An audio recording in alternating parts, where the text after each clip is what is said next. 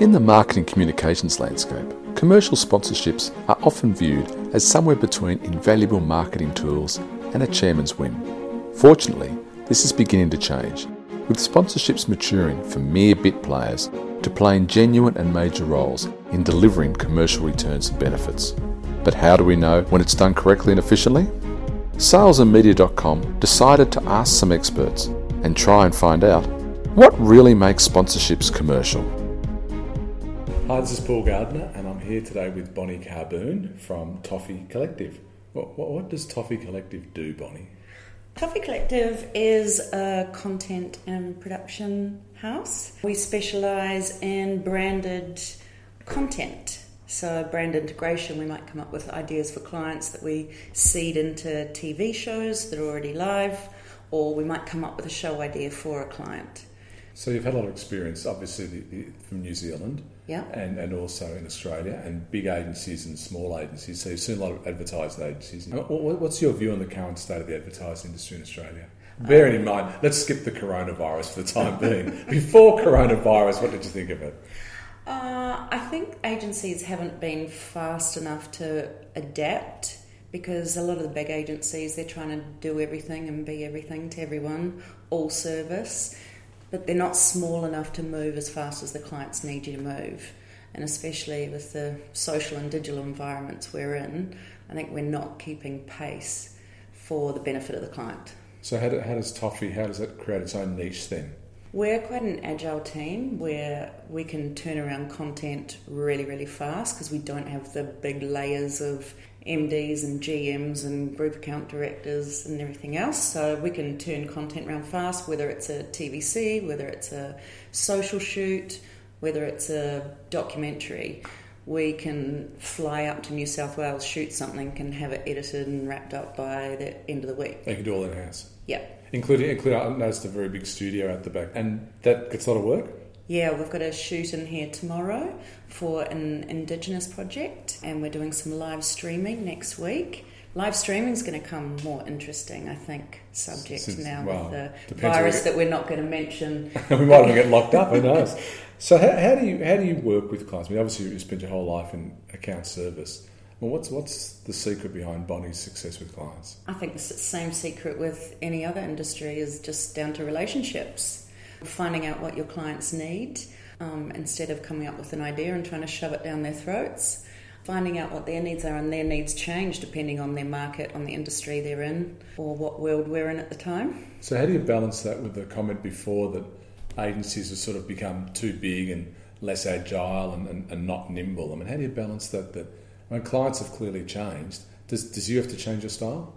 We definitely changed our style. We opened up just the big photo and shoot space towards the end of last year, and that was going to be purely for creatives to come and shoot film and studio content. We got people started ringing up for events, so we thought, why not? so we've held about 10 events out the back there. I think it's just been open to not locking yourself into who you are, but open to what the market needs at the time. So obviously the big change in the last 10, 15 years has been around digital and social. Yeah. Uh, you came from a traditional agency. When it first came in, was it was it seen as a passing fad? I mean, how did you bring yourself up to speed? Everything's moving a lot faster, as you'd know. When I started in graphic design, we were still using bromides in film back then. So That no. was New Zealand, though. Yeah. hey, we're a little bit ahead these days, not backward anymore. So, yeah, it's moving faster and faster and it's just keeping up and adapting. I mean, I've been in meetings with the likes of Google where even people that work there are like, oh, changes so fast. They're trying to keep up because the algorithms are changing every week. So, I think we're all suffering from that problem. Is that, is that one of the reasons why a business like Toffee, which is obviously more nimble, can compete with the larger, more traditional agencies? I think absolutely. Apart from being nimble and not having a lot of the people, it's a lot more cost effective for clients as well. Because traditionally in the old days, of course, the big agency would fight out the big accounts and the small agency would fight out the, whatever's left over. But now you find that a lot of them specialise. I mean, you- you've factored you've got your own photographic cyc here. Yeah. Well, I, I can't think of another agency that has one of those. No. But I don't think we're trying to compete with the big boys or try and get the massive clients either. We actually prefer working with medium sized businesses that are growing. Why? Why is I think they're more willing to take the risks and more willing to try things that are new. Um, some big clients have their formats, they have the same marketing plan they've rolled out the year before, and there might be a little sense of nervousness not to try things new. You get a little Aussie business that's a bit of a underdog and they're willing to give things a go and then when they see the results then you end up having a really great long-term relationship with them So, if you're speaking of th- trying things new, I mean, talk to me about sponsorship, which is obviously we're talking about commercial sponsorships. yeah H- how do you present a sponsorship to a client? um, i think you have to do a little bit of due diligence first and obviously with anything make sure the brand fits right it's not just slapping a logo on it whether it be an event a person or a personality uh, you've got to make sure that they're completely aligned and seamless just like you would doing with branded content you've got to make sure that that if it's a person their brand fit is right for you Yeah. it can either be an incredibly powerful partnership or it could be likewise a damaging one. So if you're, the you're fit trying to right. match the essence of the brand with the essence of the sponsorship. Absolutely. What Values happens? What happens to those times when the client says, "Listen, I know it doesn't really fit, but I'd like to sponsor the ballet." how do you how do you work your way around that? Um, one, try and talk them out of it, or try and come up with some amazingly creative idea that makes it fit. Because if it was digital or social or above the line or even direct marketing, you'd be able to say, "Look, this just doesn't fit your brand or your image." Yeah. But with sponsorship, you're still sometimes caught between what, what it looks like as part of the brand image, and by the way, the chairman just likes this.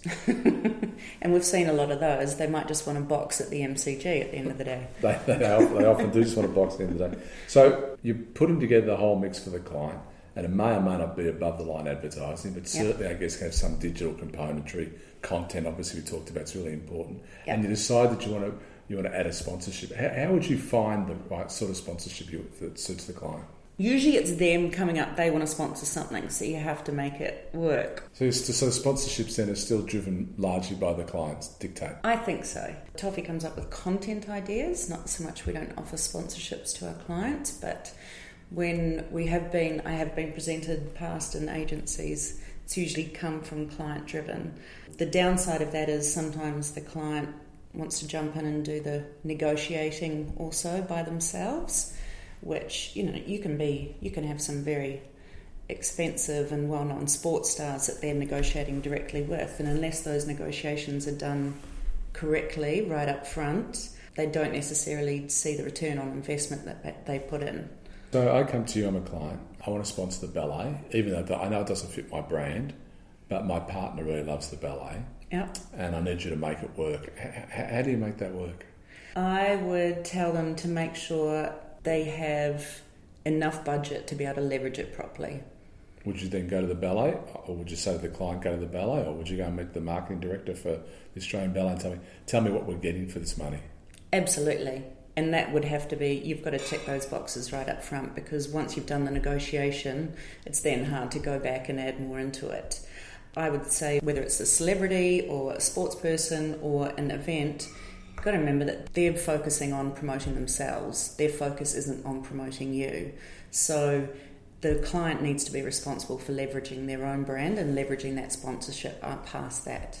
Let's say it's sponsoring a person or, or a football side, for instance. I mean, Yeah. if something goes wrong, you know, like the NRL, every week a bozo beats up his partner, or you know, someone drinks and drives or gets to a brawl. I mean, you've, you've bought a sponsorship, even though the client suggests they want to be part of this, and you have to get him out of it or her out of it. How, do you how do you do it? Do you, do you just rip up the contract? Do you see them in court, or how do you explain to the client it's time to move on because it's damaging their brand? If it's going to negatively affect their brand, I think you need to move pretty fast and come up with a maybe a PR action plan, how you're going to get out of that contract, how you're going to distance yourself from that sports person.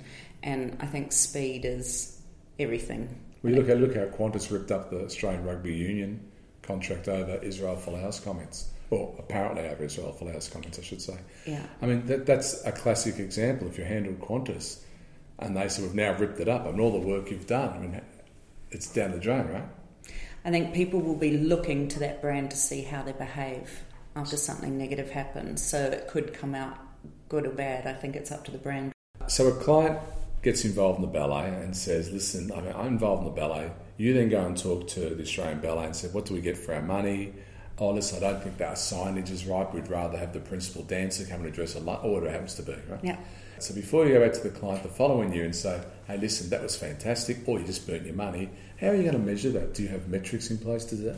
Uh, no metrics as such, but I think you need to have a solid media and content strategy behind your sponsorship. Um, if you don't, no one's going to know about it. So you start at the front by saying, "What are we trying to achieve with this sponsorship?" Yeah. As part of an overall campaign. Yep, absolutely. Because you, you can measure the effectiveness, I imagine, of above the line. I imagine you measure the effectiveness of content and, and ad search, but for some reason, sponsorship seems to be one of those things where, as you said, if it's the client's whim, you kind of say, well, we just have to suck it up and leave it, yeah? Yeah, absolutely. There is a little bit of a grey area, I think, in far as the measurement of it. You can measure a campaign if you've got assets that are rolling through and what's the call to action if that pays off in sales. But yeah, the measurement of sponsorship is hard. And I guess you hand that to someone else to go and tell the client that just burnt, burnt their money on, on the sponsorship that they insisted on doing.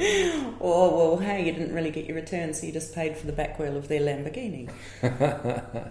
So when it comes back to sponsorships in general, then it's, is it fair to say that even the most nimble and agile businesses like Toffee Yeah. are still learning about as they move forward? Absolutely. So we have we have different clients that say, um, "I'm not sure about the football's effectiveness because all it's measuring is awareness, and, I, and my brand's well known." So awareness is obviously one of the measurements. What, what other measurements do you think are important? Well, if you've got a if you've got a solid content plan, there will be, of course, there's a level of awareness, but then underneath that, you've got to have a different use different media channels and different content to be driving people to do something. And whether that's it depends what you need for your business. Do you need people to sign up to a database that you can continue to talk to them? I know data's ever so much more important these days. Or is it you want to drive them to buy something? Do you have a one off once in a lifetime competition that they win. What's the apart from just planting their face over all your products? What do you actually want people to do? What's the takeout going to be? Because you see a lot of sponsorship, and it's largely the logo plastered somewhere, and because of the cost of it, it's usually logos of brands you probably know exist already. Let's say Yeah. Toyota or Chemist Warehouse. And well, how would you handle a smaller brand? Would you insist on the logo as awareness, or would you actually say, "No, I actually want to move product"? There has to be more than just logo placement.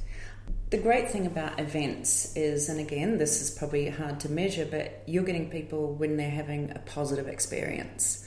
You know, they might be passionate fans of, let's not mention the Grand Prix at the moment, or bike racing, but you know, they're, they're really passionate and engaged at that time, so that positive experience can then transfer to your brand. I don't know if there's a measurement of that, but it's like how we use integrated content. If we integrate brands really seamlessly into a TV show, people are a lot more open when they're being entertained than when they're being sold to or think they're being sold to.